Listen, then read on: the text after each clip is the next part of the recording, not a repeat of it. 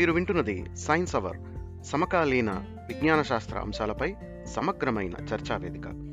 ఈ పాడ్కాస్ట్ని మీకు అందిస్తున్నది సైన్స్ ఫర్ సొసైటీ మరియు Babu Gogineni humanists and rationalists ఎరిన Facebook group. Science అవర్లో లైవ్గా పాల్గొని మీ ప్రశ్నలని అడగడానికి ఈ పాడ్కాస్ట్ గురించిన మరిన్ని అప్డేట్స్ కోసం మా ఫేస్బుక్ పేజ్ సైన్స్ ఫర్ సొసైటీని లైక్ చేసి ఫాలో చేయండి. Science for society for a culture of science.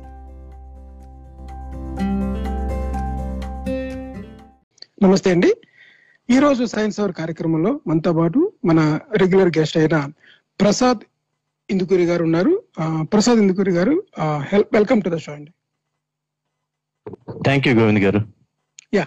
Prasad గారు ఈ రోజు మన ఎపిసోడ్లోని మనకి వచ్చిన కొన్ని ప్రశ్నలు ఉన్నాయండి. అవి మనం సెకండ్ హాఫ్లో మిమ్మల్ని మీకు మన సైన్స్ అవర్ టాపిక్కి మనకి మన శ్రోతలు ఫార్వర్డ్ చేసిన ఒక ప్రశ్న అనమాట అంటే గాడ్స్ మిరకిల్ అంటే దేవుణ్ణి నమ్మడం వల్ల మనకి మిరకిల్స్ ఏమి ఉంటాయి అన్నది ఒక బిలీఫ్ సిస్టమ్ మీద ఒక ప్రశ్న ఉందన్నమాట. అది మీకు సెకండ్ హాఫ్లో అడుగుతాను నేను. మన తర్వాత మనకి మొట్ట ఈ రోజు ఎపిసోడ్లోని మనకి డిబంకింగ్ అంటే మనకి ప్రవచనకర్తలు కానీ చాలా మంది ఈ స్వామీజీలు కానీ లేకపోతే మిస్టిక్ గురువుస్ కానీ వీళ్ళందరూ కూడా మ్యాథమెటిక్స్ అన్నది మన సనాతన ధర్మంలో ఉన్నట్టుగా లేకపోతే మన రామాయణ మహాభారతంలో మ్యాథ్ అంటే లెక్కలు అన్నవి సైన్స్కి అందని లెక్కలు వేసినట్లుగా మనకి ముఖ్యంగా మనకి చిన్నజీఆర్ స్వామి గారు ఆయన చెప్పిన దాంట్లోని ఆ లెక్కలు అంటే ఇప్పటికి కంప్యూటర్ కూడా క్యాలిక్యులేట్ చేయనటువంటి లెక్కల్ని ఆ, రామాయణంలో చెప్పినట్టుగా ఆయన చెప్పారు అనమాట సో అసలు ఏ సందర్భంలో ఆ మాట చెప్పారు? అసలు నెంబర్ నెంబర్స్ని మనం ఎలా అర్థం చేసుకోవాలి? అసలు ఏదైనా ఒక నెంబర్ నీకు మీకు చెప్పాను అనుకోండి. ఫర్ ఎగ్జాంపుల్ నేను ఒక మిలియన్ అన్నాను అనుకోండి. మనకి ఊహించుకోగలం మిలియన్ అంటే ఎంతో. బిలియనీర్స్ ఉంటారు మనకి. బిలియనీర్స్ ఊహించుకోగలం. అలా కాకుండా మనకి ఇష్టం వచ్చిన సున్నాలు చుట్టేసాం అనుకోండి. అసలు అది అవివేకం అనుకోవాలా? మ్యాథ్లో అసలు బేసిక్ నాలెడ్జ్ లేదు అనుకోవాలా సో అసలు దీన్ని మీరు ఎలా ప్రజెంట్ చేస్తారు? ఆ వీడియోని క్లుప్తంగా ప్రజెంట్ చేసి తర్వాత మనకి సైంటిఫిక్గా ఏది రియలిస్టిక్ నెంబర్ ఏది పాసిబుల్ నెంబర్ అనేది మనం ప్రాక్టికల్గా అవసరం ఉందా లేదా అన్ని సున్నాలు చుట్టడానికి. అన్నది చెప్పండి.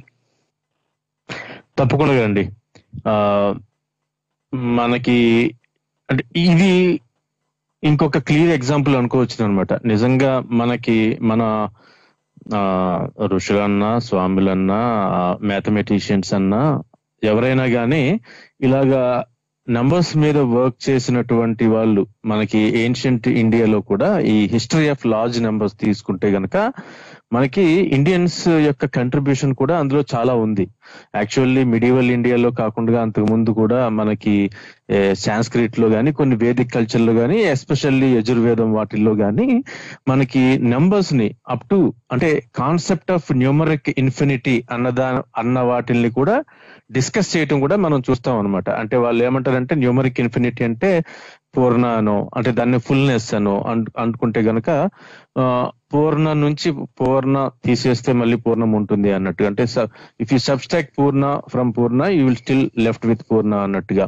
సో పూర్ణమితం అని ఒక శ్లోకం ఉంటుంది దానిపైన ఓకే ఓకే. అది ఈశావాసోపనిషత్తులోని ముందుగా చెప్పేది అనమాట అది. సో ఆ శ్లోకంలో ఏంటంటే మనం అంటే మనం చెప్తుంటాం కదండి జీరో నుంచి జీరో. తీస్తే జీరో వస్తుందని. అలాగే అనంతం నుంచి అనంతం గనక దానికి ఏం చేసినా అనంతమే మారదు అన్నట్టుగా. కానీ యాక్చువల్గా ఏంటంటే ఇవన్నీ ఒక ఒక భావజాలానికి సంబంధించినవి ఒక భావుకతకి సంబంధించినవి తప్ప ప్రాక్టికల్గా అది మ్యాథ్కి కాంట్రిబ్యూషన్ ఏం కాదు అది. ఆ, అంటే జస్ట్ అది నేమ్ నేమింగ్ అన్నది యా మ్యాథ్కి కంట్రిబ్యూషన్ కాదు. కానీ అంటే యాక్చువల్గా యూజ్ చేసినట్టు ఉండదు కానీ నేమ్ చేయడానికి అయితే ఉన్నాయి. యాక్చువల్లీ మనం చూస్తే గనక డెసిమల్ పాయింట్స్ దగ్గర నుంచి చాలా పెద్ద నెంబర్స్ వరకు అంటే చాలా చిన్న నెంబర్ నుంచి చాలా పెద్ద నెం- సంఖ్యల వరకు కూడా పేరు పెట్టడం అన్నది మనము అది అది ఆ నంబర్స్ని వాడటానికి ఉపయోగించే దారిలో ఆ, ఆ క్రమంలో క్యూరియాసిటీ కింద మొదలైనా కానీ ఆ, ఆ ప్రయత్నం కింద మనం చాలా అభినందించాల్సిన విషయమే. అంటే మీకు ఊరికినే పేర్లు పెట్టుకుని వెళ్ళరు కదా. కానీ అంతవరకు జరిగిందా అన్నది చూస్తే అంటే ఏదైనా కొలవటానికి కానీ ఇప్పుడు ఫర్ ఎగ్జాంపుల్ ఈ జిఎస్ స్వామి గారు చెప్పిన ఇంటర్వ్యూలో ఆయన ఏమంటారంటే ఆ మీరు ఒకటి పక్కన ఐదు సున్నాలు పెడితే పదివేలు అవుతుంది ఆరు పెడితే లక్ష అవుతుంది ఏడు ఎనిమిది పెడితే అలాగా కోటి పది కోట్లు లక్ష కోట్లు అలాగే చెప్తాము. ఆ, కానీ ఒకటి పక్కన ఇరవై ఒక్క ఇరవై రెండు సున్నాలకు ఎక్కడికో Um, అంటే అంత పెద్ద నెంబర్ కంటే మించి మన కంప్యూటర్లు కూడా ఇప్పుడు తీసుకోలేవు ఎర్రర్ అని చెబుతుంది. కాబట్టి దానికంటే ఎక్కువగా ఆ, దాదాపు ఒకటి పక్కన అరవై ఐదు సున్నాలు పెడితే దాన్ని మహావుగమని అంటే అరవై అయితే అవగమని అరవై ఐదు అయితే మహావుగమని. ఇలాగా మల్టిపుల్స్ ఆఫ్ ఫైవ్ అనుకోవచ్చు. అంటే ఐదు సున్నాలకి పది సున్నాలకి పదిహేను సున్నాలకి ఇరవై సున్నాలకి. ఇలాగ పేర్లు పెట్టినట్టుగా ఆ అంటే ఇది ఒక కథలో భాగంగా చెప్తారనమాట ఆయన ఏమంటారంటే అంటే రామాయణంలో అది చెప్తున్నానండి అంటే అది కథ కాదు అది. యాక్చువల్గా రామాయణంలోని యుద్ధకాండలోని యుద్ధం జరుగుతున్నప్పుడు రావణుడు అవతల వాళ్ళ సైన్యాన్ని ఎస్టిమేట్ ఈ ఏసి రమ్మని పంపిస్తాడు అనమాట పంపిస్తే వాళ్ళని చూస్తారు. చూసిన తర్వాత అసలు ఎంత మహాసేన ఉంటుందంటే అక్కడ మన ఈ కిష్కంద మన ఈ వానర సేన అంతా కలిపి అన్నమాట. అయితే. మనకి ఇప్పుడు సుగ్రీవుడిది సంబంధించింది. దానికి సుఖసా- సుఖసారణలని వాళ్ళిద్దరు అంటే వాళ్ళు స్టాటిస్టిషియన్స్ అంట ఆ కాలానికి అన్నట్టుగా ఆయన చూడండి ఈ పదాలు అప్పటికి అప్పటికి రామాయణంలోని వాల్మీకి ఎప్పుడు వాళ్ళని స్టాటిస్టిక్స్ అని గణితం అని అటువంటి మాటలు ఎక్కడ ఉపయోగించాల శ్లోకంలో? అదేలేండి ఆయన ఆయన దాన్ని ఇది నేను హ్యూమరస్ గానే చెప్పారు బట్ ఎలాగైనా కానీ ఆయన చెప్పింది ఏంటంటే ఈ సుఖసారణులు అన్న వాళ్ళు రావణుని ఆదేశం మేరకు రామ సుగ్రీవుని యొక్క కంబైన్డ్ సేన వానర సేనను అంచనా వేయడానికి వెళ్ళి దొరికిపోయి మళ్ళీ వెనక్కి వచ్చినప్పుడు రావణుడికి ఎక్స్ప్లెయిన్ చేస్తూ. రామ సుగ్రీవులకి కంబైన్ సేన లేదు. రాముడికి సేనే ఉండదు. అవుతారు తప్ప వాళ్ళ వాళ్ళకి వాళ్ళ తరపున ఎవరు యుద్ధం చేయరు ఇంకా. అందరూ కూడా సుగ్రీవుడి సేనే. అదే అదే అదే సుగ్రీవ వానర సేన ఇంత ఇంత ఉందో చెప్పడానికంటే ముందు ఆ రావణుడికి అసలు నెంబర్స్ సిస్టమ్ వాటి మ్యాగ్నానమిటీ వాటి వాటి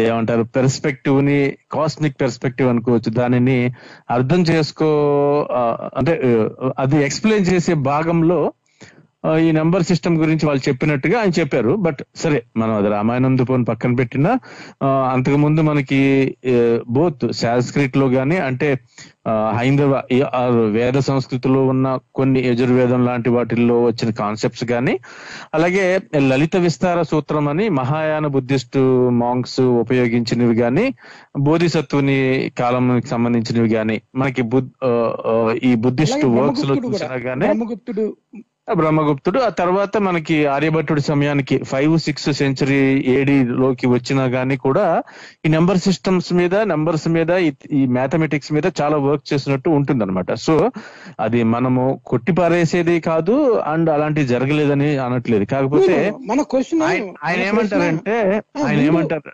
ముందేమో ప్రాక్టికల్కి వస్తే ఆర్యభట్టుడు ఆర్యభట్టు బ్రహ్మగుప్తుడు. సో నేనేది ఏంటంటే మ్యాథ్ని మ్యాథ్ పరంగా చెప్పాలి తప్ప పురాణాల్లో ఉన్న ఒక సంఘటన తీసుకొని ఒక పాత్ర చేత ఒక ఒక- ఒకటి పక్కన అరవై ఐదు సున్నాలు పెట్టేశారు అనుకోండి దానికి ఒక పేరు ఇచ్చారు అనుకోండి ప్రాక్టికల్గా అది పాసిబుల్ కాదా అన్నదే మన డిస్కషన్ అంతే కదా. అంటే ఆయన చెప్పిన ప్రకారం అంతమంది వానర సేన వస్తున్నారు అని చెప్పడం అన్నది హాస్యాస్పదమే కాదు. అది అసలు నిజంగా అన్ని లక్షల సంవత్సరాలు పోనీ అన్ని లక్షలు ఇరవై ఆరు లక్షలు తీసేసిన ఒక పదివేలు ఇరవై వేల సంవత్సరాల క్రితం మనకి అగ్రికల్చరల్ రెవల్యూషన్కి వెళ్ళినా గానీ మొత్తం ప్రపంచ జనాభానే కొన్ని మిలియన్ లోపుగానే ఉంటుంది అన్నట్టుగా మనకి తెలుస్తుంది. మనకి ఇప్పుడు ఎస్టాబ్లిష్డ్ ఈ ఆర్కియలాజికల్ అండ్ హిస్టారికల్ ఎవిడెన్సెస్ బట్టి చూస్తే మనకి బ్యాక్ ట్రాక్ చేసుకుని వెళ్తున్నప్పుడు హ్యూమన్ పాపులేషన్ ఎప్పుడు కూడా అలాగ ten power twenties thirties forties ఫిఫ్టీస్కి ఇలాగ వెళ్ళినట్టుగా ఏమీ లేదు. ఇన్ఫాక్ట్ ఇప్పుడు మనం చూసుకున్నా గానీ I think nine billion people అనుకున్న టోటల్ టెన్ పక్కన ఒక టెన్ జీరోస్ కూడా ఉండవు ఆల్మోస్ట్ హార్డ్లీ ఉంటాయి అనమాట సో పది ఒకటి పక్కన అరవై ఐదు సున్నాలు అరవై సున్నాలు అయితే ఆగమని మహౌగమనము అరవై ఐదు సున్నాలు కానీ అంతమంది వానర సేన వస్తున్నారు అన్నది చాలా ఎగ్జాగరేషన్ చేయటమే కాదు. యాక్చువల్గా చెప్పాలంటే ఈ నంబర్స్ యొక్క ఆ, అది అది ఆ, అది ఎంత వీళ్ళు మాట్లాడే నెంబర్ ఎంత పెద్దది అన్నది సరైన అవగాహన లేక మాట్లాడటం కింద మనం చూడవచ్చు అనమాట సో మనం అసలు యాక్చువల్గా మోడర్న్ స్కేల్ ఇప్పుడు తీసుకుంటే గనక మనకి ఇప్పుడు లాంగ్ అండ్ షార్ట్ స్కేల్స్ అని రెండు ఉంటాయండి. అంటే పవర్స్ ఆఫ్ టెన్ కింద మాట్లాడతాం. జనరల్గా నెంబర్స్ని చూస్తే మనకి అందుకనే ఇప్పుడు ఈ లక్ష కోటి ఇది ఒక ten power five or ten power seven అని ఏదో అనుకుంటాము సహస్రం దగ్గర నుంచి మొదలుపెట్టి లక్ష కోటి ఆయుత నియుత పొకోటి వివర ఇలాగ దాదాపుగా టెన్ పవర్ అంటే ఒకటి పక్కన కొన్ని వందల నుంచి కొన్ని వేల వరకు డిజిట్స్ ఎంతవరకు పెట్టొచ్చు అన్న దానికి పేర్లు పెట్టడం వరకు ఉంది. అది వాడినట్టుగా గానీ అది అది దాని ఉపయోగం గానీ ఇంతకు ముందు ఏమి ఉన్నట్టుగా మనం అనుకోవడానికి ఏమీ ఆధారాలు అయితే లేవు. ఇప్పుడు ఒకసారి మనం ఈ- స్కేల్ ఆఫ్ నెంబర్స్ చూసుకుంటే గనక మనకి ఇప్పుడు ఇప్పుడు long short scales long scales ఉంటాయండి. అంటే ఏదైనా కానీ ఒకటి పక్కన తొమ్మిది సున్నాల కంటే తొమ్మిది సున్నాల నుంచి పెద్ద నెంబర్స్ అన్ని కూడా లాంగ్ లార్జ్ స్కేల్లో మల్టిపుల్స్ ఆఫ్ మిలియన్స్ అవుతుంది. అంటే పవర్ ఆఫ్ మిలియన్స్ అవుతుంది అనమాట అంటే ఫర్ ఎగ్జాంపుల్ తీసుకుంటే వెయ్యి ఉంది మీకు సహస్రం అలా వెయ్యి తీసుకుంటే వెయ్యి వేలు పది లక్షలు అంటాం. అదే మనం మిలియన్ అంటాం. అలాగే వెయ్యి మిలియన్ అయితే ఒక బిలియన్ అలా వెయ్యి బిలియన్ అయితే ఏంటి?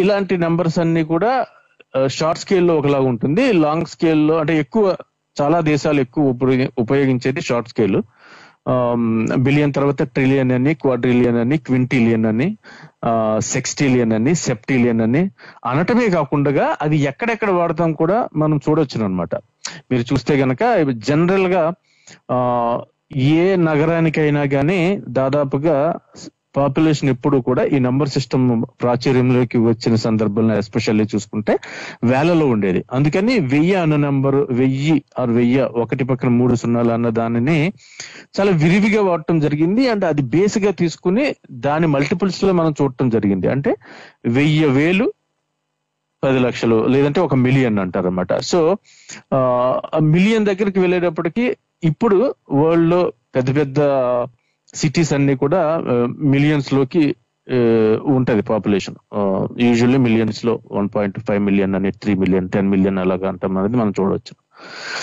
అలాగే బిలియన్ అనేది చూస్తే గనక మనకి ఇది చెప్పుకోవడం చాలా ఈజీగా ఉంటుంది కానీ అది ఎంత పెద్దది అవుతుంది అంటానికి మనకి నీల్ దగ్గర స్టైసన్ గారు ఆయన ఒకసారి స్టార్ టాక్లో ఒక ఫన్నీ వీడియో చేయటం జరిగింది. అందులో ఆయన చెప్పింది దాన్ని బట్టి చూసుకున్నా గానీ మనకి ఒక బిలియన్ అంటే అంటే బిలియన్ అనే నెంబర్ చూస్తే కనుక ఆస్ట్రోనామికల్ యూనిట్స్లో అంటే జనరల్గా కూడా మనం చూడండి ఇది ఆస్ట్రోనామికల్ మెజర్లో అని వాడటం కూడా చూస్తూ ఉంటాం. అంటే పెద్ద నెంబరు అని చెప్పటానికి మనము ఈ ఆస్ట్రోనామికల్ మ్యాగ్నిట్యూడ్ ఇలాగ కూడా ఉపయోగించడం జరుగుతుంది అనమాట సో మనం చూస్తే టూ హండ్రెడ్ నుంచి ఫోర్ హండ్రెడ్ బిలియన్ స్టార్స్ ఉన్నాయి మన పాలపుంతలో అన్నట్టుగా. సో మన పాలపుంతలో ఉన్న నక్షత్రాల సంఖ్యని పేర్కొనేటప్పుడు మనం ఇలా బిలియన్స్లోని అలాగే కొంతమంది అత్యంత ధనవంతుల ఆ, యొక్క ఆ, ఆస్తి కానీ లేదంటే పెద్ద పెద్ద కంపెనీల యొక్క టర్న్ ఓవర్స్ని ఆ, మనం బిలియన్స్లో మాట్లాడటం చూడవచ్చును. అలాగే ఆ, దాదాపు వంద బిలియన్లకి పైగా గెలాక్సీస్ ఉన్నట్టుగా మన నోన్ అబ్జర్వబుల్ యూనివర్స్లో కూడా మనం చూడవచ్చు అనమాట మీరు ఎప్పుడైనా గమనించారా? మీరు ఒక బిలియన్ నంబర్స్ని మీరు కౌంట్ చేయగలరు గోవింద్ గారు. ఎంత సమయం పడుతుందో తెలుసా? బిలియన్ నెంబర్స్ బిలియన్ చేయాలంటే ఒక ఐ థింక్ ఇయర్స్ పడుతుంది నెంబర్ ఆఫ్ ఇయర్స్ ఒక సెకండ్ ఒక నెంబర్ ముప్పై సెకండ్కి ఒక్కసారి మీరు నెంబర్ కౌంట్ చేస్తూ వెళ్ళినా గానీ ముప్పై ఒక్క సంవత్సరాల అంటే thirty one point seven years పడుతుంది అనమాట సో మన లైఫ్ టైమ్లో మనము ఇంకా ఆ నిద్రాహారాలు మానేసి లెక్క పెడుతూ ఉంటే సెకండ్కి ఒక నెంబర్ చెప్పిన చేసినా గానీ దాదాపు ముప్పై సంవత్సరాలు పడుతుంది. సో అలాగే మనకి ఆ బిలియన్ అన్న నెంబర్ ఎంత పెద్దది అని ఇంకొక ఎగ్జాంపుల్ చూడాలనుకుంటే గనక ఇప్పుడు మనకి ఆ ఒక వంద బిలియన్లు ఇప్పుడు ఫర్ ఎగ్జాంపుల్ ఈ ఏదైనా పెద్ద వ్యక్తి వంద బిలియన్లు అతని దగ్గర క్యాష్ ఉంది అంటే గనక వంద బిలియన్ నోట్స్ని పక్క పక్కన పెడుతూ వెళ్తే గనక భూమి చుట్టూ రెండు వందల సార్లు తిరగటమే కాకుండా ఆ మిగిలిన డబ్బు నోట్స్ తోటి ఇక్కడి నుంచి చంద్రునికి to and fro round trip ఒక టెన్ రౌండ్ ట్రిప్ చేయొచ్చు. అంటే ఈ నంబర్ ఎంత పెద్దది అనటానికి మనకి దాని దాని సైజుని దాన్ని కొలిచి మొత్తం ఉన్న డిస్టెన్సెస్ని కొలిచి డివైడ్ చేస్తే కనుక అంత అంత వస్తుంది అనమాట అంటే చూడండి మన శరీరంలో ఉన్న బ్లడ్ వెజల్స్ని కూడా ఐ థింక్ అలాగే అన్ని ఒక వరుసలో పెడితే గనక భూమి చుట్టూ ఏదో కొన్ని కొన్ని మల్టిపుల్ టైమ్స్ స్ట్రెచ్ చేయొచ్చు అలా యూనో రొటేట్ చేయొచ్చు అన్నట్టుగా ఆ, ఉంటుంది అలాగనమాట. సో అంటే ఈ నంబర్స్ అంటే ఇంకా ఇంకా పెద్దగా వెళ్తే కనుక అంటే ఒకటి పక్కన పన్నెండు సున్నాలకు వెళ్ళామనుకోండి ఒక ట్రిలియన్ ఆ సో దాదాపుగా ట్రిలియన్ చూస్తే ఇందాక వేసిన ఈ ఈ కౌంటింగ్ తీసుకుంటే గనక ముప్పై ఒక్క వేల సంవత్సరాలు పడుతుంది. ఇప్పుడు వెయ్యి బిలియన్లు కాబట్టి ఒక ట్రిలియన్ ముప్పై ఒక్క వేల సంవత్సరాలు పడుతుంది. మనం దానిని సెకండ్కి ఒకటి చొప్పున కూడా కౌంట్ చేయాలనుకున్నా గానీ. సో ఇది కాకుండా ఇంకా మనకి దీని తర్వాత ఒకటి పక్కన పదిహేను సున్నాలు అయితే క్వాడ్రిలియన్ అని క్వింటిలియన్ అని. క్వాడ్రిలియన్ అంటే ఫర్ ఎగ్జాంపుల్ చూస్తే ఆయన మనకి మనకి ఇప్పటిదాకా estimated number of sounds and words అటెడ్ by any human ever born అన్నట్టుగా అనమాట అంటే ఒక ఒక funny way of you know understanding how big these numbers అని మనం చెప్పినట్టుగా చెప్పుకోవచ్చు. అలాగే క్వింటిలియన్ ఒకటి పక్కన పద్దెనిమిది సున్నాలు పెడితే ఒక యావరేజ్ బీచ్లో ఉండేటటువంటి ఇసుక రేణువులంట. అలాగే సెక్స్టిలియన్ అన్నది ఆ ఒకటి పక్కన ఇరవై ఒక్క సున్నాలు పెడితే. ఇది estimated number of stars in the universe అంటే ఈ మొత్తం తెలిసిన విశ్వంలో ఉన్న అన్ని పాలపంతల్లో ఉన్న అన్ని నక్షత్రాలని కలిపితే ఎంత ఉంటుంది అన్న ఎస్టిమేట్ ఉంటుంది అన్న ఎస్టిమేట్ అన్నది ఈ- సెక్స్టిలియన్ అన్న నెంబర్కి దగ్గరగా ఉంటున్నట్టుగా. ఇవన్నిటి తర్వాత మనం ఒక చోట ఆగుదాం.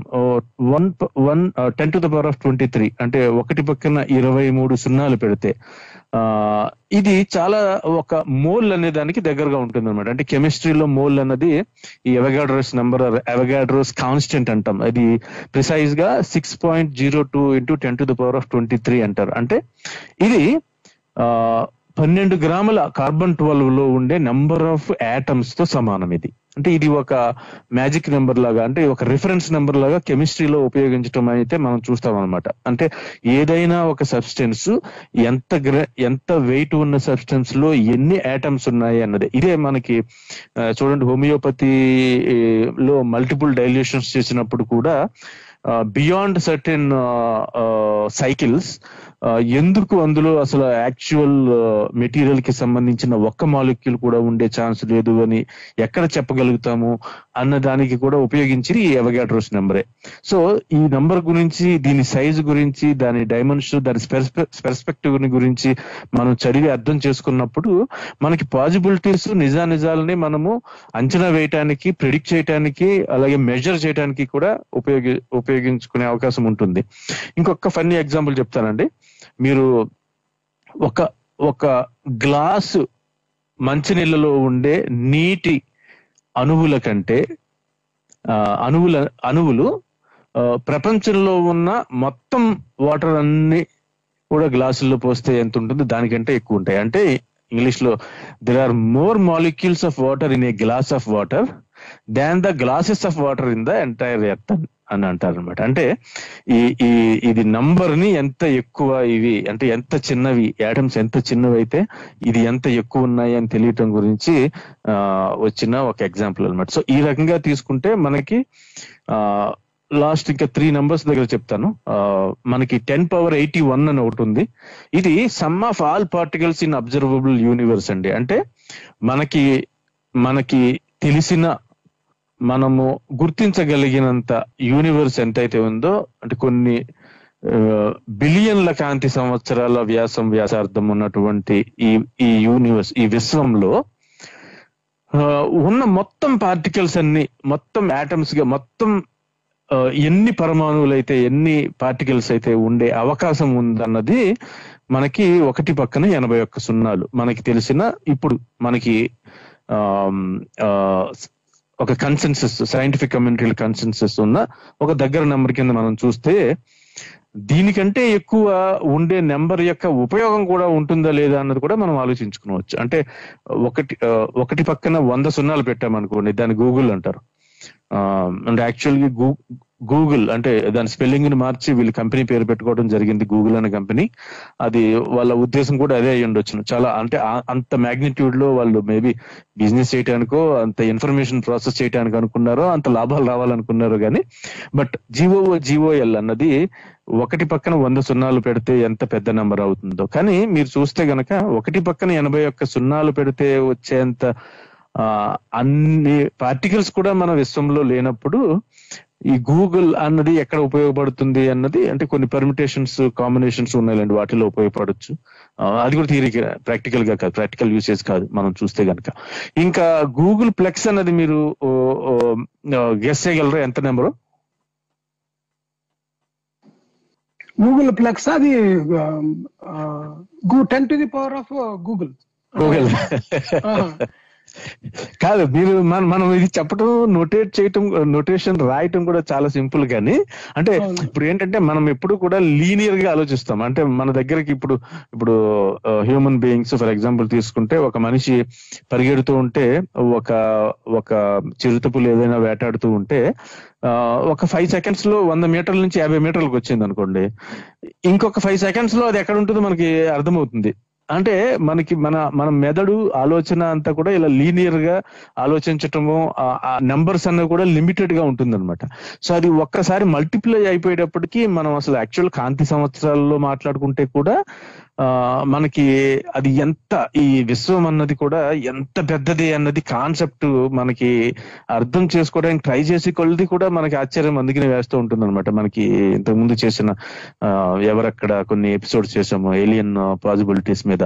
సో లాట్ ఆఫ్ ఈ ఏదైతే ద గ్రేట్ స్క్రీన్ ఏదో ఉంటాం కదా ఏదైతే ఆ, ఈ ఈ Um, I mean um, uh, వేరే జీవాన్ని కనుగొనే క్రమంలో ఉండే బ్లాక్స్ ఏదైతే ఉందో అన్న దాంట్లో మొట్టమొదటిది ద వ్యాస్ట్నెస్ ఆఫ్ స్పేస్ అని కూడా మనం చెప్పుకుంటే గనక um, uh, ఆ నెంబర్ అన్నది ఆ నెంబర్స్ ఎంత పెద్దగా ఉన్నది అని. అంటే సెకనికి మూడు లక్షల కిలోమీటర్ల దూరం ప్రయాణించగలిగే కాంతి కూడా కొన్ని మిలియన్ల బిలియన్ల సంవత్సరాలని తో పాటు ప్రయాణిస్తే గాని చేరలేనంత దూరాలు ఆ, లో మనకి వేరే నక్షత్ర మండలాలు కానీ నక్షత్రాలు కానీ ఉండటము బ్లాక్ హోల్స్ గాని ఉండటము వాటి ఉనికిని మనము అర్థం చేసుకోగలగటము ఆ, అన్నది ఆ, కొద్దిగా మనకి కొద్దిగా మైండ్ కొద్దిగా దానికి ప్రిపేర్ అవటం కూడా అన్నమాట. అంటే ఈ ఈ ఆ, రావణాసురుణ్ణి ఈ సుఖసారంలో ఎలాగైతే ప్రిపేర్ చేశారో మేబీ మనం ఇలా ప్రిపేర్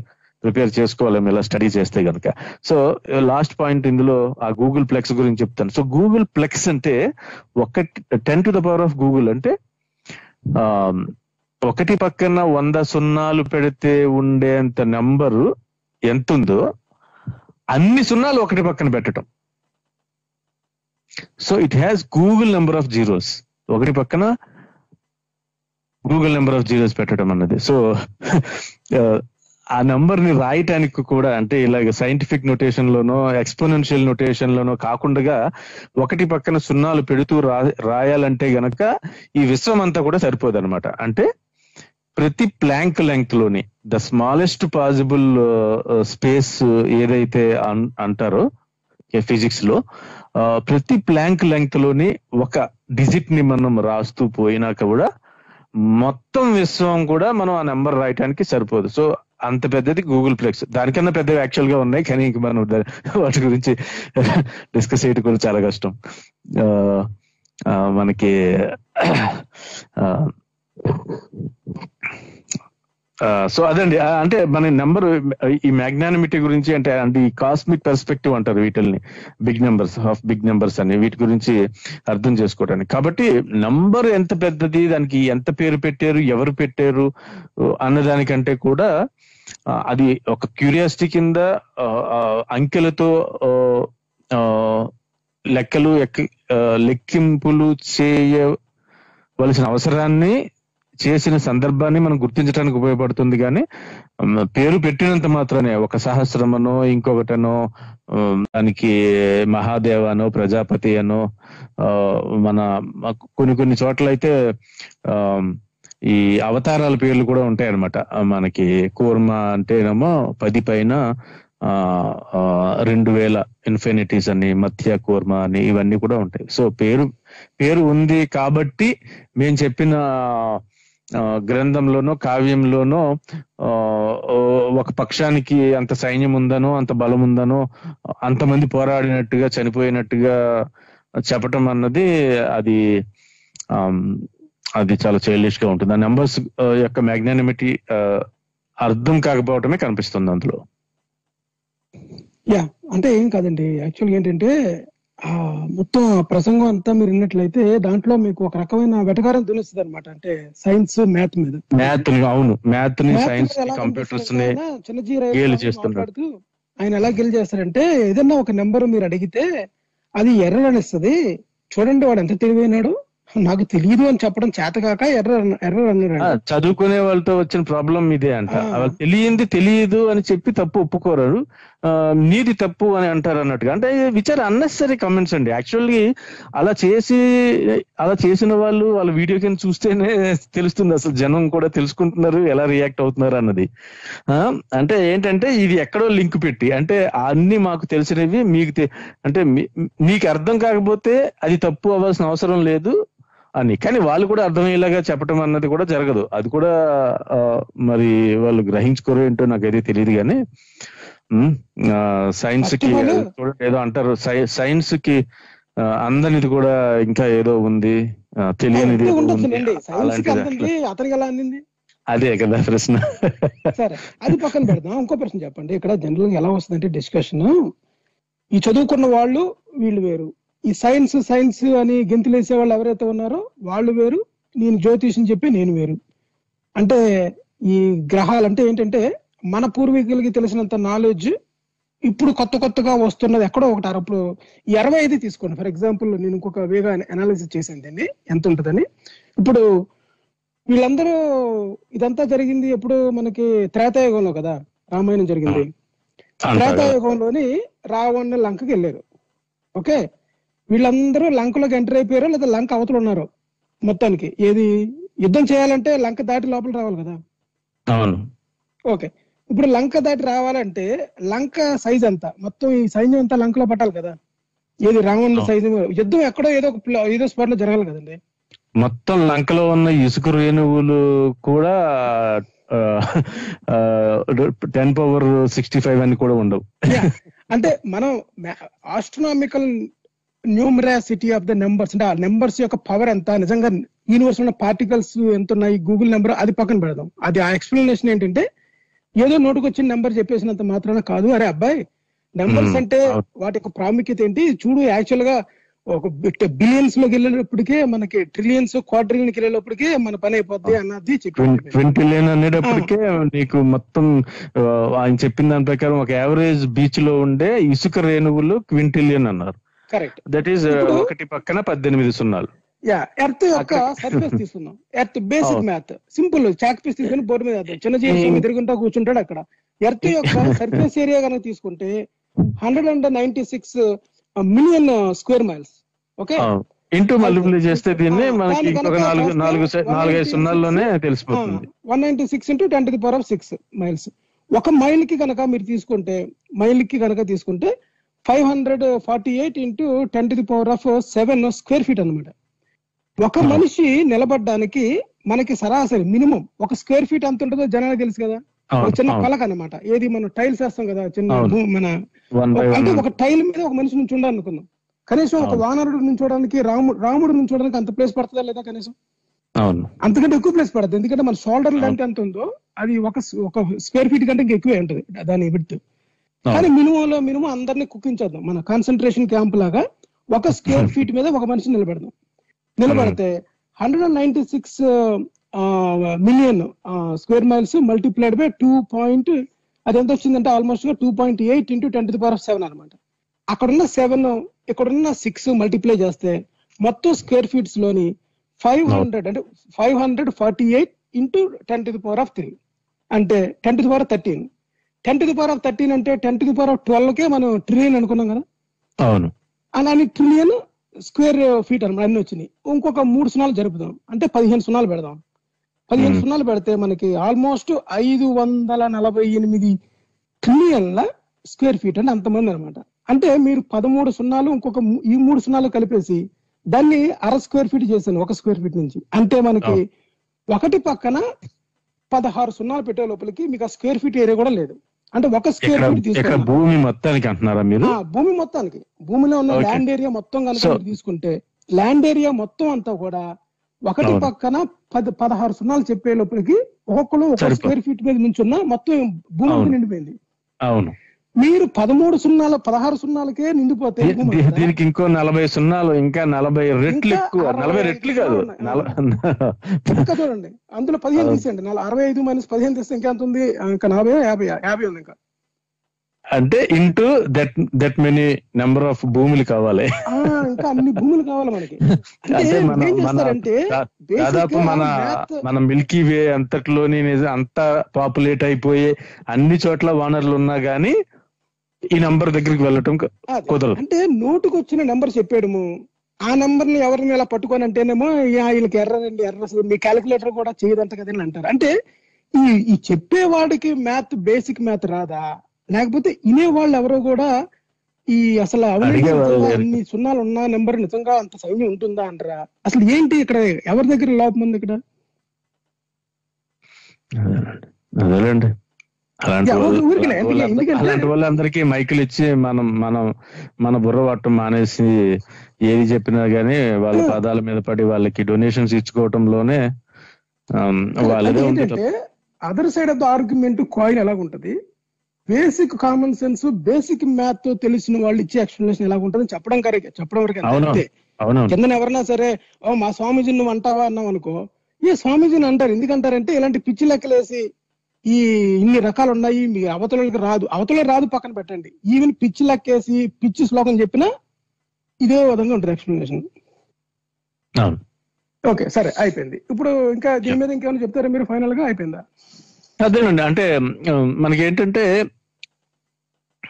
ఈ అంకెలు సంఖ్యలు మీద మనం ఎక్కువ మనం ఏదో మ్యాథమెటిషియన్స్ అయిపోయి రీసెర్చ్ పిహెచ్డీలు చేయక్కర్లేదు. ఒక ఒక నెంబర్ సిస్టమ్ని మనము ఒక ఒక హేతుబద్ధంగా. ఒక లాజిక్ని arithmetic base minimum basic arithmetics simple అంటే. అర్థమెటిక్ తెలిస్తే చాలండి ఆ సింగిల్ లాగరిథమ్స్ కూడా అక్కడ జస్ట్ మల్టిప్లికేషన్లోనే మనకి అసలు తెలిసిపోతుంది అక్కడ మనకి లాగరిథం మన కాన్సెప్ట్ కూడా తెలియకపోయినా అది exponential notation. మనం నన్ను నొటేషన్ డినోట్ చేయడానికే అంటాం గానీ ఒకటి పక్కన సున్నాలని అనుకోని అనుకున్నా గానీ సరిపోతుంది కదా అసలు కూడా అవసరం లేదు కరెక్టే. ఎందుకంటే. మనం బేసిక్గా ఒక బిలియన్ ఇప్పుడు మన ఈ బిలియనర్స్ ఉన్నారు కదా మన ఎవరో ఎలాన్ మస్క్ ఉన్నాడు అనుకోండి. ఎలాన్ మస్క్ దగ్గర ఎన్- ఎన్ని డాలర్స్ ఉన్నాయి అని చెప్తే మనం ఒక టూ హండ్రెడ్ బిలియన్ అన్నాం అనుకోండి. దానికి ఏమీ లాగరిథమ్స్ అవసరం లేదు కదా. అంతే కదా. అలాగే మనం అమెరికా ఎంత ఖర్చు పెట్టింది? ఇరాక్ వార్లో అంటే టూ ట్రిలియన్ డాలర్స్ అన్నాం అనుకోండి ఫర్ ఎగ్జాంపుల్ అవును. ఆ టూ ట్రిలియన్ డాలర్స్ అంటే మనకు తెలుసు కదా. సో దీనికి లాగరిథమ్స్ కూడా అవసరం లేదు. యాక్చువల్గా ఈ ట్రిలియన్ పక్కన ఒక నెంబర్ ఒక ఒక పిచ్చి నెంబర్స్ కావాల్సి లక్ష కోట్ల వానర్లు అన్నారు అనుకోండి. లక్ష కోట్ల వానర్లు లంకలు ఎలా ఫిట్ అవుతారు? ఫస్ట్ ఆఫ్ ఆల్ పోనీ లంక వెనకాల కూడా ఫిట్ అవ్వరు. అంటే ఆ వారధికి ఓన్లీ సగం మంది సగం మంది కూడా కాదు ఒక ఒక ఒక ఒక లక్ష మంది వెళ్ళి యుద్ధం చేశారు అనుకోండి. మిగతా వాళ్ళందరూ ఎక్కడ ఉంటారు?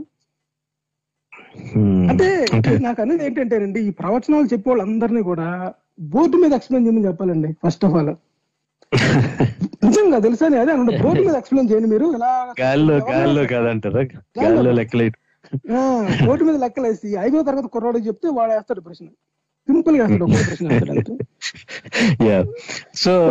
యా అదండి. అంటే మనకి నిజంగా ఏంటంటే నిజంగా మన వాళ్ళు మన వాళ్ళు అంటే మనం అనే అక్కర్లేదు పోని. పోని భారతీయులు అనుకోండి. భారతదేశం భారత భూ భూఖండం నుంచి ఉద్భవించిన మతాల్లోనో లేదంటే మతానికి కూడా సంబంధం లేదు. అక్కడ ఉండే మనుషులే అనుకోండి. అక్కడ ఉండే వేదిక్ కల్చర్ అనుకున్నా బుద్ధిస్ట్ అనుకున్నా జైనులు అనుకున్నా మ్యాథమెటిక్స్లో జైనులు కూడా చాలా మంది ఉన్నారు మ్యాథమెటిషియన్స్ మనం యాక్చువల్గా మంచి ఒక సెపరేట్ సిరీసే చేయొచ్చు. ఈ జైనిజము బుద్ధిజము హైందవ హైందవుల వీళ్ళు అంటే ప్రాచీనం అండ్ మధ్యయుగాల్లో వరకు కూడా మనకి ఆర్యభట్టుడి దగ్గర నుంచి వరాహమీరుడు బ్రహ్మగుప్తుడి దగ్గర నుంచి అరబ్ అరబ్ అరేబియాలో కూడా ఆ, సో ఒక్కొక్క సమయంలో గ్రీకుల దగ్గర నుంచి కూడా. సో ఒక్కొక్క సమయంలో ఒక్కొక్క అన్న అంతకుముందు సార్ ఫర్ ఎగ్జాంపుల్ ఈజిప్టియన్ దగ్గర నుంచి కూడా. సో మ్యాథ్ అన్నది లెక్కలు వేయటం అన్నది ఎవరో ఒకరికి సొంతము ఎవరో ఒకరే కష్టపడ్డారు ఒకళ్ళే అన్ని కనిపెట్టారు అనుకోవడానికి ఏమీ లేదు. ఒక్కొక్క సందర్భంలో ఒక్కొక్క చోట ఇప్పుడు పైతాగ్రస్ తీరం ఉందా? అలాగే మన దాంట్లో కూడా ఉన్నాయి. సో వేదకాలం అయి ఉండొచ్చు గ్రీకుల దగ్గర అయి ఉండొచ్చు రోమన్ల దగ్గర అయి ఉండొచ్చు రోమన్ లెటర్స్ ఫర్ ఎగ్జాంపుల్ తీసుకున్నా గానీ. అలాగే ఈజిప్టియన్లు అయి ఉండొచ్చు అలాగే హైందవులు హిందువులు అయి ఉండవచ్చు బుద్ధులు అయి ఉండవచ్చు జైనులు అయి ఉండవచ్చు అరబిక్ అరేబియాలో ఉండే అరబిక్ జాతులు అయి ఉండవచ్చు. ఇప్పుడు మోడర్న్గా మళ్ళీ యూరోప్లో ఉండవచ్చు ప్రపంచం అంతా అన్ని చోట్ల అయి ఉండొచ్చు ఇండియాలో అయి ఉండొచ్చు సో ఎక్కడైనా కానీ మనిషి చేశాడు మనిషి కష్టపడ్డాడు మనిషి లెక్కలు వేశాడు అది తర్వాత తర్వాత తరాలకి పాస్ చేశాడు. అందులో తప్పులుగా వచ్చినవి ఏమైనా ఉంటే పోయి ఉంటాయి మంచిగా వచ్చినవి ఇంకొక చోట ప్రతి ఒక్కరికి కూడా అన్ని ఏదో దివ్య దృష్టితో రావు కాబట్టి ఎక్కడో చూసో తెలుసుకునో నేర్చుకునే ఉండుంటారు. వాళ్ళు కంట్రిబ్యూట్ చేసి యాడ్ చేసి వేరే వాళ్ళకి కూడా ఇచ్చుంటారు. సో ఇందులో ఎవరినో గేలి చేస్తున్నో తక్కువ చేస్తున్నో అన్ని ఒకరికి ఆపాదించుకోవటం అన్నది నిజంగా కంట్రిబ్యూట్ చేసిన వాళ్ళ గుర్తింపును కూడా వేరే వాళ్ళు గుర్తించకుండా నవ్వుకునేలాగా హాస్యాస్పదంగా తయారవుతుంది. సో ఆ- ఆ- ఉంది కాబట్టి మనం దీని గురించి మనం డిస్కస్ చేయడం జరిగిందండి. అదేనండి. అంటే పక్కోడు క్రెడిట్ని తీసేసుకోకూడదు మనం. అంటే ఎవరి క్రెడిట్ వాడిదే. ఇప్పుడు ఎవరైనా సరే బాగా లెక్కల్లోని బాగా కృషి చేశారనుకోండి అంటే ప్రపంచం అబ్బురిపోయేటటువంటి నంబర్ థియరీస్ అన్ని కనిపెట్టారు అనుకోండి అప్పుడు ఏం చేయాలంటే వాళ్ళ యొక్క మేధో సంపత్తికి గుర్తించి వా చాలా గ్రేట్ ఇది almost like any great mathematician అని చెప్పేసి ప్రపంచంలో ఉన్న మ్యాథమెటిక్స్ ఈక్వల్ అని చెప్పాలి తప్ప ఇతను ఒక దేవత ఉపాసన చేయడం ద్వారా ఇతనికి శక్తి. వచ్చిందని చెప్పారు అనుకోండి. అప్పుడు ఆ శక్తి మొత్తం తీసుకెళ్ళి దేవతకి ఇచ్చినట్టు అవుతుంది తప్ప ఈ మ్యాథమెటిషియన్ రామానుజన్కి ఇచ్చినట్టు అవ్వదు కదా. అవును అతని విషయంలో అదే జరిగింది కదా. కరెక్ట్ సో అదొకటి. సెకండ్ పాయింట్ ఏంటంటే ఆ ఎవరు ఇప్పుడు మ్యాథ్ గనక చూసుకుంటే ఈ మధ్య ఏమంటున్నారంటే చాలా మంది ఆ ఇండియా గనక సున్నా కనిపెట్టి ఉండలేకపోతే అసలు కంప్యూటర్స్ అనేవి ఉండేవి కాదని. దీని మీద మనం పూర్తిగా చేద్దాం ఒక ఎపిసోడ్ అంటే ఎక్కడి నుంచి వచ్చింది సున్నా అంటే ఈ Hmm. సుమేరియన్ దగ్గర నుంచి బాలనాయుడు గారు జాయిన్ అవుతానన్నారు ఐ థింక్ ఆర్యభట్టుడి మీద వాటి మీద నంబర్. సిస్టమ్స్ మీద వాటి మీద మంచి. సిరీస్ చేద్దాం యా ఆయన రిటైర్డ్ లెక్చరర్ టీచర్ కమ్ ఒక బాగా రీసెర్చ్ చేసిన. వ్యక్తి అన్నమాట ఆ Yeah. ఓకేనండి అయితే మనకి చిన్నజీయర్ అయ్యర్ స్పీచ్ దాని మీద మన ఎక్స్ప్లెనేషన్ అయిపోయింది ఇప్పుడు నెక్స్ట్ ఒక ప్రశ్న మనకి మన టోరీ శ్రోత అయిన మనకి మాధవి గారు ఒక ప్రశ్న పంపించి ఒక క్వశ్చన్ పంపించారండి లాస్ట్ టైం ఆ క్వశ్చన్ ఏంటంటే మనం ఫ్రైడే మన it's message for your Friday show అని టాపిక్ అని పెట్టారనమాట అంటే మన ఫ్రైడే గురించి మనం కొన్ని ఎపిసోడ్ చేసాం కదా దాంట్లో డిస్కస్ చేయడానికి. అదేంటంటే గాడ్ మిరకల్స్ గాడ్ మిరకల్స్ ఏంటంటే దేవుడుని నమ్మడం వల్ల జరిగిన అద్భుతం అన్నమాట అది ఎలా చెప్పారంటే టెన్ ఇయర్స్ బ్యాక్ వాళ్ళ హస్బెండ్కి హార్ట్ అటాక్ వస్తే లెవెన్ థర్టీకి హార్ట్ అటాక్ వస్తే అప్పుడు వాళ్ళు ఫోర్ థర్టీ వరకు కూడా ఎమర్జెన్సీకి వెళ్ళలేదంట. అప్పుడు అయితే అలా వెళ్ళలేకపోవడం వల్ల అంటే అంత సమయం ఉన్నా సరే వాళ్ళు దేవుడి మీద బిలీఫ్ ఉండబట్టి ఏమీ అవ్వలేదు అనమాట అంటే సేఫ్గా తిరిగి వచ్చారు. ఏది అంత టైం గ్యాప్ తీసుకుని ఫోర్ థర్టీకి వెళ్ళినా సరే ఎమర్జెన్సీకి వెళ్ళినా సరే. అదే కొంతమందికి ఎవరికైనా హార్ట్ అటాక్ వస్తే కొన్ని గంటల్లోనే అంతసేపు చనిపోతారు అనమాట సో ఇది దేవుని మహిమ కాక ఏంటి అన్నది మన షోలో డిస్కస్ చేయమని చెప్పారు. ఓకే. అది అంటే దట్స్ ఇట్ అదే అంతే అదే ఉంది మెసేజ్లో. ఇప్పుడు దీన్ని ఎలాగ అర్థం చేసుకోవాలంటారా? ఎక్స్ప్లెయిన్ చేయాలా? అంటే సారీ. ఫస్ట్ ఆఫ్ ఆల్ నా మీ ప్రశ్న అంటే దాంట్లో క్వశ్చన్ క్వశ్చన్ క్లియర్గా అంటే అదే అదే మెసేజ్ ఉందా? మెసేజ్ ఒకటి అండి. ఒకటి ఇందులో ఏంటంటే ఇప్పుడు ఫర్ ఎగ్జాంపుల్ హార్ట్ అటాక్ అన్నది దాని గురించి మాట్లాడితే గనక నాకు వచ్చింది ట్వంటీ ఫోర్టీన్లో and around eleven eleven fifteen eleven లెవెన్కి వస్తే ఆపరేషన్ అంటే యాంజియో ప్లాస్టిక్ చేసేటప్పటికి ఒక త్రీ ఫోర్ అవర్స్ అయింది. Early morning two thirty three కి కానీ చేయలేదు అంటే వాళ్ళ ప్రొసీజర్స్ ప్రాసెసెస్ ఏ ఉంటాయి? అండ్ ఇప్పుడు కూడా నాకు చాలా క్లోజ్ రిలేటివ్ ఒక ఆయనకి కూడా is in going a major bypass in US అన్నమాట ఇప్పుడు.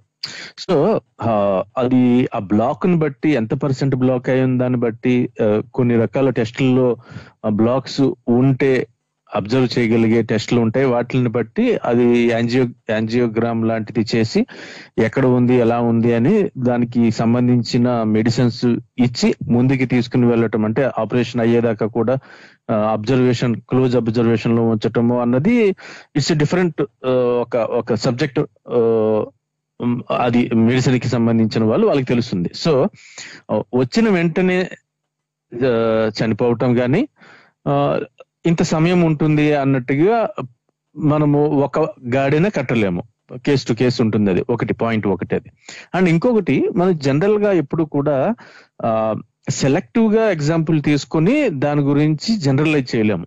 అంటే ఒక ఒక ఒక ఎగ్జాంపుల్ జరిగింది కాబట్టి ఆ, నమ్మకం ఏర్పడిందనో లేదంటే జరగలేకపోతే దానికి కారణం ఏంటనేది కూడా మరి అప్పుడు డిస్కస్ చేసుకుంటే తెలుస్తుంది కదా. సో నేనైతే ఎలా చూస్తానంటే ఒక నాలుగు ప్రశ్నలు వేసుకోవాలండి. మనం ఇలా చూ- ఇలా కనపడినప్పుడు. అంటే డాక్టర్లని వైద్యులని జనం నమ్ముతున్నారా? మహిమల్ని నమ్ముతున్నారా అని చూస్తే బై అండ్ లార్జ్ మనకిప్పుడు కూడా ఎవిడెన్స్ బేస్డ్ మోడర్న్ మెడిసిన్ ఎక్కడెక్కడ ఉందో అక్కడ అవైలబుల్ ఉన్న చోట కనీసం people believe in doctors than deities అంటే దేవతలు శక్తులు అద్భుతాలు అతీంద్రియ శక్తులు మాయలు మ్యాజిక్ మిరకిల్స్ని కాకుండా ఎవరైనా కానీ ఇంక్లూడింగ్ పాస్టర్లు అయినా బాబాలైనా స్వామిలైనా నార్మల్ పీపుల్ ఎవరైనా కానీ గుడికి తీసుకుని వెళ్ళటం లేదు ఆసుపత్రికే తీసుకుని వెళ్తున్నారు పేషెంట్స్ని. ఎమర్జెన్సీ అయినా కాకపోయినా కానీ ఒక పేషెంట్ వస్తే గనక ముందు ఆసుపత్రికి వెళ్తున్నారు కానీ గుడికి వెళ్ళట్లా. పాయింట్ వన్ అది ఎందుకో మనం ఆలోచించుకోవాలి. పాయింట్ టూ మనము ఏదైనా మంచి జరిగి పాజిటివ్గా అవుట్కమ్ వస్తే గనుక ఆ దేవుడి ఎందు ఒక శక్తి ఎందు నమ్మకం ఉంది మనకి కాపాడటానికి సహాయం చేశాడు అని సంతృప్తి పడుతూ అదే సమయంలో ఆ ఆ, ఏదైనా వ్యతిరేకంగా వస్తే గనక డాక్టర్స్ని బ్లేమ్ చేయటము మెడిసిన్ సిస్టమ్ నో బ్లేమ్ చేయటము కూడా జరుగుతూ ఉంటుంది అన్నమాట ఇది కూడా చూడాలి. ఒకసారి అర్థం చేసుకుంటే గనక అంటే మనకి మనకి కావలసిన అవుట్కమ్ రాకపోతే తిట్టడానికి ఒక మనిషి అన్ని చదువుకుని- నెగిటివ్ జరిగితే మన కర్మ మీద తోసేయడం. అంటే కూడా అది మూడో ప్రశ్న. అక్కడ అక్కడ కూడా వస్తాను. సో సో రెండోది ఏంటంటే అంటే మనకి మంచి జరిగిన దాన్ని మాత్రం మనకు కావాల్సిన నమ్మకానికి ఆపాదించుకుని మంచిగా రాని అవుట్కమ్కి మాత్రం వేరే వాళ్ళని బ్లేమ్ చేయటం అన్నది ఇది ఎంతవరకు కరెక్ట్ కూడా రెండో ప్రశ్న కింద ఆలోచించుకోవాలి. మూడోది ఇప్పుడు మీరు అన్నది చూస్తే గనుక మనల్కి ప్రొవైడ్ చేసేవాళ్ళు కానీ పని చేసేవాళ్ళు కానీ ఎవరైనా ఉన్నారు ఉండి అన్ని చేస్తున్నారు అనుకుంటే గనుక అంటే ఒక జన్మలోనో ఇంతకు ముందు ఏదో క్రితం జన్మలోనో చేసిన ఆ పాపం వల్ల కానీ పుణ్యం వల్ల లేదంటే మంచి డీడ్ వల్ల చెడ్డ డీడ్ వలన ఆ ఎఫెక్ట్ని ఇప్పుడు చూపిస్తూ మనకి వచ్చే వాటికి కర్మ సిద్ధాంతం బేసికల్లీ ఈజీగా చెప్పాలంటే. సో మనకి మనకి వస్తున్నటువంటి అదృష్టమో దురదృష్టమో ఈ అంతటికి కారణం ఏదో ఇంకొకటి అయ్యి ఉంటే గనక మనం ఎవరు ఇంటర్ఫీర్ అవటానికి? శివాజ్ఞ ఇప్పుడు- గుర్తు అనుకునే అన్నట్టుగా ఏమైనా ఉంటే గనక. మనం మనం ఆపరేషన్స్ చేయించడం ఎందుకు? డాక్టర్ల దగ్గరికి తీసుకుని వెళ్ళటం ఎందుకు? అన్నది మూడో ప్రశ్న. అంతే కదా ఇప్పుడు. కరెక్టే. అప్పుడు ఒకవేళ లాటరీ టికెట్ తగిలింది అనుకోండి అది మంచి కర్మ అంటే అది అదేంటి లక్క పుణ్యం చేసుకుంటే లాటరీ టికెట్ తగులుతుందా? పాపం చేసుకుంటే లాటరీ టికెట్ తగులుతుందా? మనకి ఆ సమయంలో అదృష్టం మనకి ఎలా యాక్ట్ చేసామన్న దాన్ని బట్టి అని కదా చెప్తున్నారు? అంటే మన పుణ్యం చేరు ఎంత ఎంతో అదృష్టం ఉంటది అందుకే నీకు లాటరీ తగిలి లాటరీ తగలడం అదృష్టం కదా బేసిక్గా నార్మల్ డొమైన్లో. అవును. Common attribute or common label ఏంటి? లాటరీ తగిలిందంటే అదృష్టవంతులు అంటారా అంటారా అవును. అంటే పుణ్యం చేసుకుంటారే కదా అదృష్టం అనేది వచ్చేది. ఇప్పుడు మహేష్ బాబు అంత అందంగా ఉన్నాడు ప్రభాస్ అంత అందంగా ఉన్నాడు అంటే కారణం ఏంటి పూర్వజన్మలో వాళ్ళు పుణ్యం చేసుకుంటానే కదా అందం వచ్చి ఉంటది కదా ఇంకా అదే అంటున్నా సో పూర్వజన్మలో పుణ్యము పాపానికో అంటే సంబంధించిన బేసిక్ థియరీ అదే. బేసిక్ అదే అదే. బేసిక్. థియరీ ఇప్పుడు ఇప్పుడు మనకి అర్థం కాని ఒక కాంప్లెక్స్ సిస్టమ్ ఏదైనా ఉందంటే దానికి సులువైన సమాధానం అండి ఇది అంటే ఏమంటారంటే. ఇప్పుడు ఫర్ ఎగ్జాంపుల్ అందరూ అందరూ బాగానే అందరూ ఒకేలాగా ఉంటున్నా గానీ కొంతమందికే కష్టాలు ఎందుకు వస్తున్నాయి? కొంతమందికే ఆరోగ్యం ఎందుకు బాగోట్లేదు? అన్ని బాగా తిని బాగా ఉంటున్నా గానీ లేదంటే ఏమీ లేకపోయినా సరిగ్గా తిని తినకపోయినా గానీ ఇది ఒక ఎగ్జాంపుల్ అనమాట ఇలాగ చెప్తారు. చాలా ఆరోగ్యంగా వందేళ్ళు బతికిన ఒక ఒక బిచ్చగాడికిని అన్ని ఉండి నలభై ఏళ్ళకి హార్ట్ అటాక్ వచ్చిన వాళ్ళకి కంపేర్ చేస్తారనమాట అంటే ఇది ఒక భలే ఉంటుంది అనమాట అంటే మనకి అర్థం కాని దాన్ని ఎవరో వెనక ఉండి నడిపిస్తున్నారు అని చెప్పడానికి ఇది సులువైన ఎగ్జాంపుల్ కింద నాకు అర్థమవుతుంది. సో ఇతనికి ఎందుకు ఎందుకు జరిగింది? అతనికి ఎందుకు అలా జరిగింది? కాబట్టి దీని వెనక ఏదో ఉంది. కాబట్టి ఈ జన్మలోది కాదు. అంటే ఈ జన్మలో కూడా మంచిగానే అయ్యి ఉంటే కూడా చెడ్డ జరిగి ఉండొచ్చునా అని మనం క్వశ్చన్ వేసాము అనుకోండి దానికి సమాధానం కావాలి కాబట్టి క్రితం జన్మలో ఎక్కడో ఎప్పుడో నువ్వు ఎక్కడో ఏదో చేసావు దానికి సంబంధించిన అనుభవించాల్సింది ఉంది అన్నట్టుగా తీసుకొస్తారు. ఇంకా ఆర్గ్యుమెంట్ మీరు కౌంటర్ ఇవ్వలేరు కదా. నేను దానికి గవర్నమెంట్ ఉంది. ఎందుకంటే అప్పటికి వాళ్ళకి ఓపిక అయిపోతుంది అనమాట ఇప్పుడు చాలా మంది డిస్కషన్లోనే ఫర్ ఎగ్జాంపుల్ పాపం చేసిన వాళ్ళందరూ కూడా సోమాలియాలో పడతారంటాను నేను. ఈ థీరీ ప్రకారంగా. ఉమ్. అంతే కదా. ఇప్పుడు సోమాలియాలోనే ఆకటి తాళం నుంచి ఉన్నారనుకోండి ఆఫ్రికన్ కంట్రీస్లో బాగా పూరు వాళ్ళకి వ్యాక్సినేషన్ ఉండదు అనుకోండి. ఎందుకు ఉండదు? పూర్వ జన్మలో ఇప్పుడు ఈ కర్మ సిద్ధాంతం భారతదేశం ఒక్కదానికే పరిమితం కాదు కదా. ప్రపంచం లాజిక్ మీరు మీరు చెప్పిన దాని ప్రకారం చూస్తే నాకు ఇంకొక ఇంకొక కౌంటర్ ఎగ్జాంపుల్ ఏం దొరుకుతుందో చూసారా? ప్రపంచంలో ఇర్రిలీజియస్ కంట్రీస్ అంటే దేవుడు దైవ భావన దైవ చింతన పాపభీతి ఈ స్వర్గమందు కోరిక ఇలాంటి కాన్సెప్ట్స్ని తీసి వదిలి పక్కన పెట్టి మనిషికి మానవ హక్కులకి విలువలను ఇస్తూ ఇర్రిలీజియస్గా సెక్యులర్గా ఉంటున్న ప్రో కంట్రీస్ అన్ని కూడా ప్రోగ్రెసివ్గా ముందుకు వెళ్తున్నాయి. అవి హ్యాపీనెస్ ఇండెక్స్లో లివింగ్ స్టాండర్డ్స్ విషయంలో మాట్లాడినా హెల్త్ వైజ్ మాట్లాడినా ఎడ్యుకేషన్ వైజ్ మాట్లాడినా lack of land order problem విషయం చూసుకున్నా ఎన్విరాన్మెంటల్ విషయాలు చూసుకున్నా ఏవి చూసుకున్నా గానీ అన్ని సూచీలలోని కూడా ప్రథమంగా ఉన్న కంట్రీస్ అన్ని కూడా మెజారిటీ ఆఫ్ దెమ్ నాస్తిక దేశాలే. మరి అక్కడ మరి అక్కడ దేవుడు యాక్చువల్గా మరి ఎవరైనా ఉంటే గనక వాళ్ళని పూజించాలి వాళ్ళని వాళ్ళనే టార్గెట్ చేసి వాళ్ళ మీదే కోప్పడి వాళ్ళకే అన్ని కష్టాలు పెట్టాలి కదా. ఇప్పుడు ఆస్ట్రేలియాలో నలభై శాతానికి పైగా ఇర్రిలీజియస్ అండి. ఫర్ ఎగ్జాంపుల్ చెప్తున్నా. మరి అంటే ఇప్పుడు ఇక్కడ ఇక్కడ కూడా వస్తాయి బుష్ ఫైర్స్ వస్తాయి వరదలు వస్తాయి జనరల్ గానే అన్ని రకాలుగానే ఉన్నట్టుగానే నేచురల్ కెలామిటీస్ గానీ ఏమైనా ఉంటాయి. బట్ అంతేగాని మొత్తం ఇక్కడ మనిషి గౌరవంగా బ్రతకలేని పరిస్థితులు అయితే లేవు కదా. లేవు కానీ యాక్చువల్ ఏమవుతుందంటే మీరు హ్యాపీనెస్ అనేది లౌకికంగా సాంసారిక సుఖాలు ఐహిక సుఖాల పరంగానే మెజర్ చేస్తున్నారు. ఎవరు మెజర్ చేస్తున్నారు ఎవరు కదా? ఇదే ఇదే ఇదే ప్రశ్న వస్తుంది. ప్రతిసారి ఎగ్జాంపుల్ చెప్పినప్పుడు ఏమంటే వాళ్ళు హ్యాపీగా ఉంటున్నారని నువ్వెలా చెప్తావు? అదే. నేనేమంటానంటే నేను చెప్పట్లేదు. మనం చెప్పట్లేదు ఇది. వాళ్ళనే అడుగుతూ ఉంటే ఇప్పుడు భూటాన్ ఉందనుకోండి భూటాన్ కూడా the most happiest country in the world ఎవరంటే భూటాన్. అది బయట వాళ్ళు చెప్పలా భూటాన్ వాళ్ళు చెప్పుకున్నారు. వాళ్ళు అంటే వా- వీళ్ళు చేసే జనరల్ సర్వే ప్రకారం మానవుని యొక్క జీవన పరిస్థితులే కాదు వాళ్ళు ఫీల్ అవుతుంది వాళ్ళకి ఉన్న ఫ్లెక్సిబిలిటీ వాళ్ళ పిల్లల చదువులు. వాళ్ళకి స్ట్రెస్లో జాబ్లో కానీ వాటిలోని స్ట్రెస్ లేకపోవటం నెంబర్ ఆఫ్ లీవ్స్ ఉండటము ఆ, ఇవన్నీ ఇవన్నీ కాన్సెప్ట్స్ ఒక ఒక ఒక ట్వంటీ థర్టీ డిఫరెంట్ ఇండెక్సెస్ ఉపయోగించి చేసింది ఇది. అంతేగాని ఆ, ఎవరో సెల్ఫ్. మన పక్క వాళ్ళకి ప్రశ్న అది కాదు. ప్రశ్న ఏంటంటే వాళ్ళు నిజంగా హ్యాపీగా ఉన్నారు. అది సర్టిఫికేట్ కూడా చేసేసాం. దాని మీద క్వశ్చన్ ఏమీ లేదు. వాళ్ళు నిజంగా హ్యాపీగా ఉన్నారా లేదా నీకు అలా తెలుసు అన్నది ప్రశ్న కాదు. నేను చెప్పేది ఏంటంటే ఈ హ్యాపీనెస్ అనేది లౌకికమైన సుఖాలు అనమాట అంటే బయటిగా అంటే హ్యాపీగా ఉన్నాము మంచి వెదర్ ఏసీ రూము తర్వాత ఏమో గవర్నమెంట్తో ఏమి లేవు అన్ని పనులు అయిపోయినవి ఎడ్యుకేషన్ బాగుంది హెల్త్ ఉంది. అవన్నీ మీరు బాహ్య ప్రపంచంలోకి వచ్చిన తర్వాత మీరు చూసుకునే సుఖాలు. కానీ నిజమైన సుఖం అంటే అది కాదు. సమ్వేర్ ఎల్స్ ఒక రకమైన బ్రహ్మానందం ఉంది. ఒక రకమైన పరలోకంలో ఇంకొక స్వర్గధామం ఉంది అని చెప్పే వాళ్ళు ఈ స్పిరిచువాలిటీలో ఉంటారు అనమాట ఇది ఒక బ్యాచ్ ఉందని చెప్పాను కదా మీకు. ఇది ఒక చక్రాల బ్యాచ్ ఒక ఈ దాని పేరేంటి? ఒక అరచేతిలో వైకుంఠం చూపించే ఇంకోటి ఉంటుంది అనమాట అంటే ఇక్కడ ఇక్కడ ఇక్కడ ఉన్నదంతా మీరనుకునే హ్యాపీనెస్ కానీ దీనికంటే వంద రెట్ల హ్యాపీనెస్ సమ్వేర్ ఎల్స్ ఎగ్జిస్ట్ అంటాడు ఈయన. అది. అదే- ఇంతకుముందు మీరు అన్నట్టుగా భావవాదానికి భౌతికవాదానికి మధ్యలో. అంటే. అంతా మెటీరియలిస్టిక్ మెటీరియలిజం అన్నదాన్ని గేలి చేసే అంటే ప్రతి దాంట్లోని మనకి మనకు ఉన్న లైఫ్ గానీ మ్యాటర్ గానీ ఎనర్జీ గానీ జరిగే ఏదైనా గానీ మెటీరియల్ మ్యాటర్లో జరిగేదంతా మెటీరియలిస్టిక్ సో మెటీరియలిస్టిక్ అంటే ఏదో తప్పు అనుకుని అది దానికి మించింది ఏదో ఉంది అనుకోవటం అన్నది మాటలోనే ఉంటుంది అది మరి. దాని గురించి దా- దాన్ని చెప్తారు? పదాలకి అర్థాలు తెలియని వాళ్ళు ఉపయోగించే పదాలండి ఇది. నువ్వు బాగా మెటీరియలిస్టిక్గా థింక్ చేస్తున్నావు అంటే అర్థం ఏంటంటే నీకు ప్రేమ ఆప్యాయత అనురాగము పక్క వాళ్ళకి జాలి గాని లేకపోతే హ్యూమన్ రిలేషన్స్ అవేమీ తెలియదు నీకు డబ్బే ముఖ్యం. ఎంతసేపు కూడా నీకెంత నాకెంత ఆలోచిస్తుంటావు యూఆర్ మెటీరియలిస్టిక్ అంటారు. అది ఒక పదం. మెటీరియలిస్టిక్ అని ఉపయోగించే దాంట్లో ఒకటి.